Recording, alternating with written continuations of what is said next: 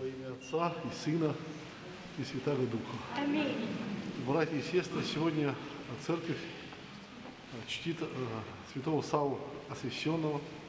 Это святой, который э, жил в конце в шестом веке.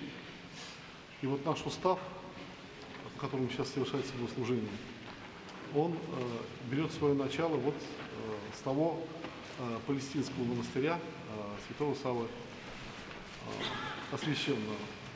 Это так называемый Иерусалимский устав. И если, например, сейчас взять э, эту книгу «Типикон», где изложены э, не только порядок богослужения годичного круга, но и э, правила пощения во все четыре поста, то вот э, это как раз та книга, э, дополненная, конечно же, в последующие века, но которая э, имела начание, э, имеет основание и начало вот в шестом веке от Рождества Христова. А, Святой Сава не был основателем этого монастыря, он пришел послушником. А, Просто впоследствии, так как он вот, написал устав, стал святым мужем, а, а, этот устав распространился, вот служебный устав распространился на всю Иерусалимскую церковь. А, И вот э, стал он таким известным по- подвижником. И в честь него потом этот монастырь начали называть э, святого Сава Священного. Он пришел туда в молодые годы, подвязался, трудился. И вот его житие описан такой случай, когда он еще был молодым, он трудился в монастырском саду, а, конечно, там жарко э, на Ближнем Востоке.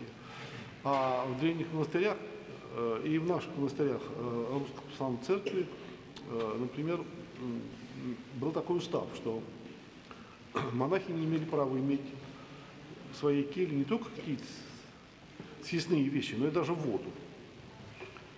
Вот воду можно было тоже пить или на трапезе, ну и, или если какое-то вот послушание, если есть благословение. И вот он м, трудился в монастырском саду, было жарко, а уже поспели яблоки. А, и вот он еще молодой послушник был, и стал у него такой вот э, соблазн съесть яблочко. А, Но он знал, что в этом малом заключается и весь подвиг. Э, Великое мы сделать ничего не можем, а все великое вот строится на малом. И он, конечно, отказался от этого яблока а, в той мысли, что малое, малое, оно вырабатывает терпение.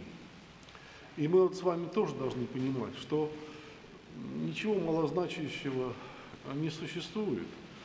Э, Ни нарушения поста, если это не по болезни, э, ни проявления какого-то вот нетерпения, э, нетерпения, которое мы проявляем в виде каких-то, может быть, слов, которые говорим своим ближним, или в виде внутреннего раздражения, на которые мы реагируем, видя что-то, что нам не нравится. Это есть свидетельство болезни нашей души. И вот те слова такие, что на все воля Божия. Оно имеет как бы две стороны. А Мир возле лежит, в мире мало воли Божией. Вот в мире воли Божией мало. Ну, потому что люди, э, многие не ходят в храм, не постятся, не вычитывают э, положенных правил. Э, В мире много различных преступлений. Ну, какая же здесь воля Божия? В мире мало воли Божией. А вот если мы посмотрим на внутреннюю сторону, сторону христианской жизни, то да, на все воля Божия. Вот если мы где-то находимся в каких-то местах, ну, или в магазине, в общественном транспорте, если нас что-то раздражает, раздражает, вот это вот искушение, что Бог посылает нам эти искушения, вот здесь воля Божия есть, да. Здесь мы должны проявлять э, терпение, выдержку. Если видим в себе проявление гнева, раздражения, то этим обнаруживается наша болезнь. И вот здесь Бог все э, во в нашей личной христианской жизни, Он все дозированно пускает нам для нашего исправления.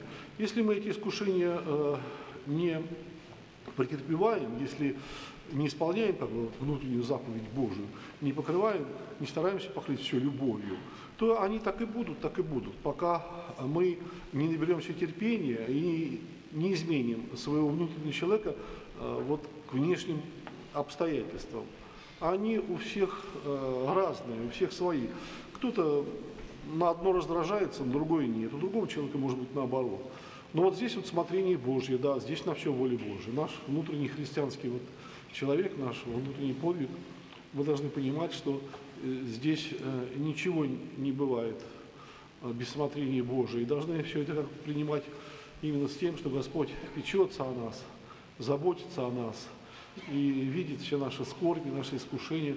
И, конечно, Он даст силы нам все в себе пережить и себя изменить. А вот эти подвижники, например, вот тот великий человек, э, святой Савва, который написал устав, э, и сейчас наш устав написан, э, устав монастыря святого Савва Священного. Конечно, это шестой век, потом все это было дополнено более поздними песнопениями, более, ну, например, в шестом веке не существовало, например, Петровского, Успенского поста, это все позже пришло в церковь, но это дополнялся вот тот устав – и вот с молоду уже житие его открывает, что ну, захотелось ему вот съесть яблоко.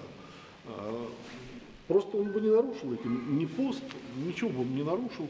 Просто он понимает, что все наши внешние обстоятельства, они нам даются для приобретения э, терпения, для приобретения э, мужества, которое нам нужно в исполнении вот, заповедей Божьих для приближения э, к Царству Божьему. Вот будем помнить об этом, где бы мы ни находились, в э, каких бы обстоятельствах мы не являлись, э, чтобы мы не видели, не слышали. Вот это все нам от Бога, все нам от Бога для приобретения терпения, для приобретения мужества, без которого очень трудно идти вот по стезях спасения. Богу нашему слава, всегда ныне и присно, и во веки веков. Аминь.